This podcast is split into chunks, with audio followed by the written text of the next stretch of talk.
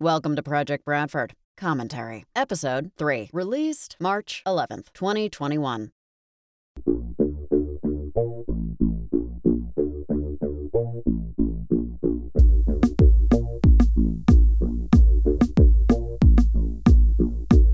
There is a saying that change is constant except from vending machines. And I believe we've seen that today, March 11th, 2021, uh, by the fact that ISE 2021, or Integrated Systems Europe, has been canceled or at least drastically changed. The year since the pandemic was declared has been unprecedented, and it actually has been exactly a year.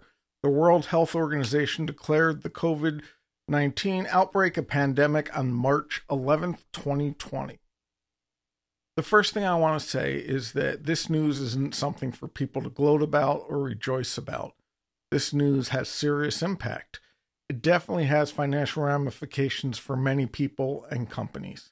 These changes, as well as others, impact people beyond just the attendees. It impacts the exhibitors, the hotels, the restaurants, the venue, and all of their employees. I want to make sure that's clear before I comment about anything else.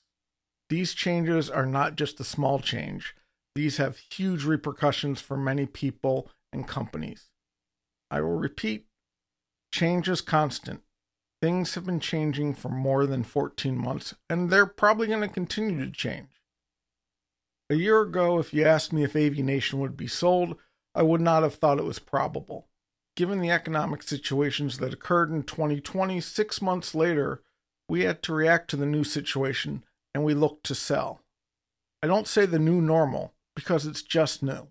I'm not saying it's normal, it's just new. A similar thing has happened to me personally, as many of you know. A year ago, I was employed full time. I was leaving on vacation to go on the Jonathan Coulton cruise or JoCo cruise. When I came back, the pandemic had been declared. I had never gone back to the office beyond just a few hours since then. I was eventually laid off in November as a result of the downturn to the theme park industry. I started my own company in November as a result of not being able to find full time employment. Definitely things are not typical. This is not to say, woe is me, or look at how bad things are.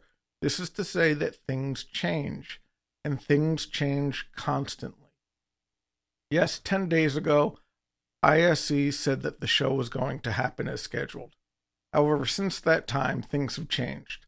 These changes could be from exhibitors saying that they're not going to attend, which some companies have already said. The change could be a result of the fact that there are still travel limitations. It could be different guidance from the government. It was very probable that attendance levels were going to be down either way. The change could be a, re- a reaction to the fact that not everyone is planning on getting vaccinated. All of these items can add to why this change occurred. I'm not going to judge. I'm simply going to say it has changed. The show producers made a new decision based on the current information. Remember, change is constant. I am sure these decisions were not easy for Avixa, ISE, or CEDIA to make. As I said, these changes have huge repercussions, both financially and personally. This change impacts many people, but based on the situation as it is known now, I think it was an understandable decision to make. I'm not saying it's right or wrong. That will be delayed, debated for years. Each person has their own opinion as to whether or not it was right or wrong. I think it was very prudent to make the change in the show. I also think it was responsible. Given the various levels of adherence to protocol, attention to details, or simple logistics, I think things were going to have to change either way. If one looks at a trade show booth requiring social distance of six feet or two meters between people, it makes a 10 foot by 10 foot or 3 meter by 3 meter trade show booth unusable. How much larger does every booth have to be to meet the social distancing requirements even after vaccination and immunization. Just from a pure logistics standpoint, the amount of space available might not have been enough for the show to be put on safely. Don't forget the aisles need to be wider, there needs to be greater distance between tables in the food court, How long do the demonstration or listening rooms need to become? It's not just about the exhibit floor itself. There are many variables that need to be considered beyond just the obvious ones. There was a fashion trade show in Orlando during February 2021, and I'll put a link to some of the news coverage in the article. It required proof that you did not have COVID before you arrived at the trade show. It also included temperature checks on the way into the exhibit hall. However, that show has a much lower attendance than ISE or InfoComm. How successful that show was depends on who you ask. Some says it, say it was great, some says it was okay. Yes, ISE has changed to become four regional events. This change also means that travel has become less of an issue for many people. It will be much closer to them. It means that people can make it a day trip instead of a week trip, which is both good and bad. It also impacts the exhibitors. Do they decide to attend every show and set up a full booth, or is it just a tabletop show? The AV Nation team is already working on answers to these questions by talking with Mike Blackman. One of the things I've started thinking about is how long does travel actually take beyond just the time on location? As an example, when leaving the state of Florida, one is supposed to quarantine for two weeks in many states. That's the guidance that has been given. I'm not going to, be- to debate if it's correct or not. It is just the guidance that has been given by Public Health Commission. One attends a trade show in Florida and then returns to their home state they might be expected to quarantine for two weeks. And I've talked with people about the process, and it's more onerous than just staying home. Some states indicate that you should stay in a hotel so as to not in- infect other people in your household. And there is additional cost for that. These quarantine rules and practices typically are more stringent when crossing international borders. Some countries require quarantining at an approved hotel, that the traveler must pay for. Now, a one week trade show can impact up to five weeks due to quarantine on the way in and on the return. As I said, we are never going to know if the change was the right or wrong thing to do. There will be people who will lambaste ISE for making changes. There will be some people who support them for making these changes. I support them for making a decision and not being afraid to change it when conditions change the best any of us can hope for is to be able to make a decision based on the conditions at the current moment. It is similar to working on a construction site. One has to deal with the site conditions. My favorite, it's not impo- it's not possible to install ceiling speakers if the ceiling is not installed yet. That is basically what ISE, CEDIA, and Avixa decided to do. They looked at the conditions and they made changes to take into account the current situation. As many of you know, I live in Florida, and I hope that InfoComm takes place in October 2021. I fully understand, though, if it cannot occur. I understand the impact to the industry, both for AV but also to tourism here in Florida. I am very much aware of the impact of tourism here in Florida. I fully expect conditions to change over the seven months upcoming as to whether or not a show is practical. I expect Avixa will make a decision in five months about whether or not having a show is safe and practical for everyone involved. That truly is the key to this situation and world conditions. Making the best decision is all that one can do based on the information available at the time.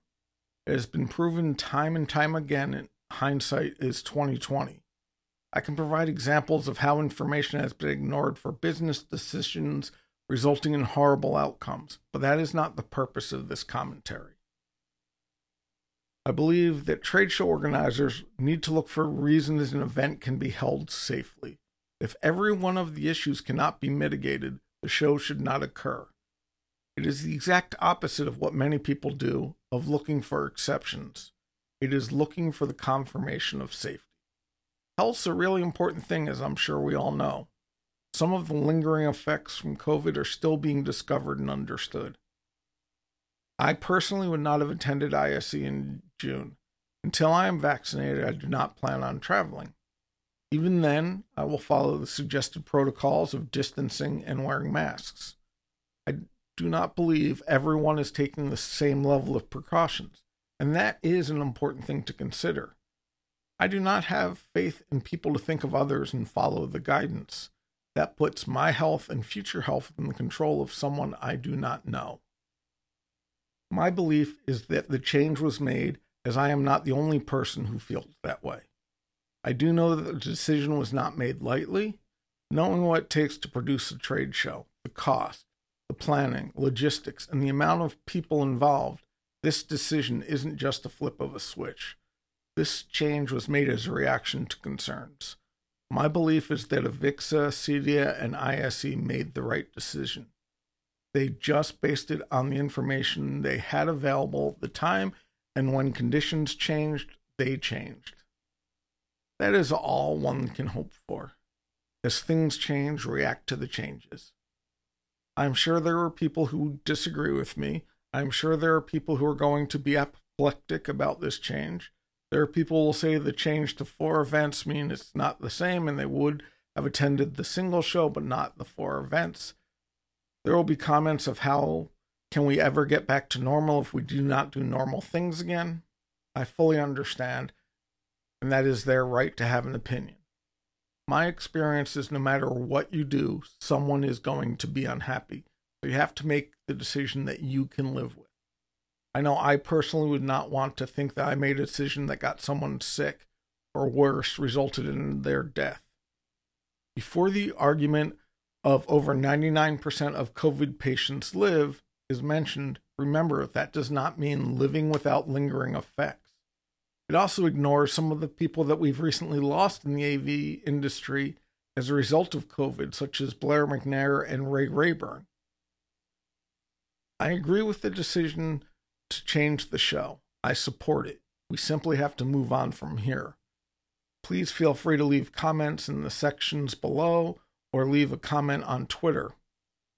I thank you a lot for taking the time to listen and consider my comments. I realize there are few things in life that are more valuable than time because we can never ask for more. I leave you with the with the wishes for peace and good health.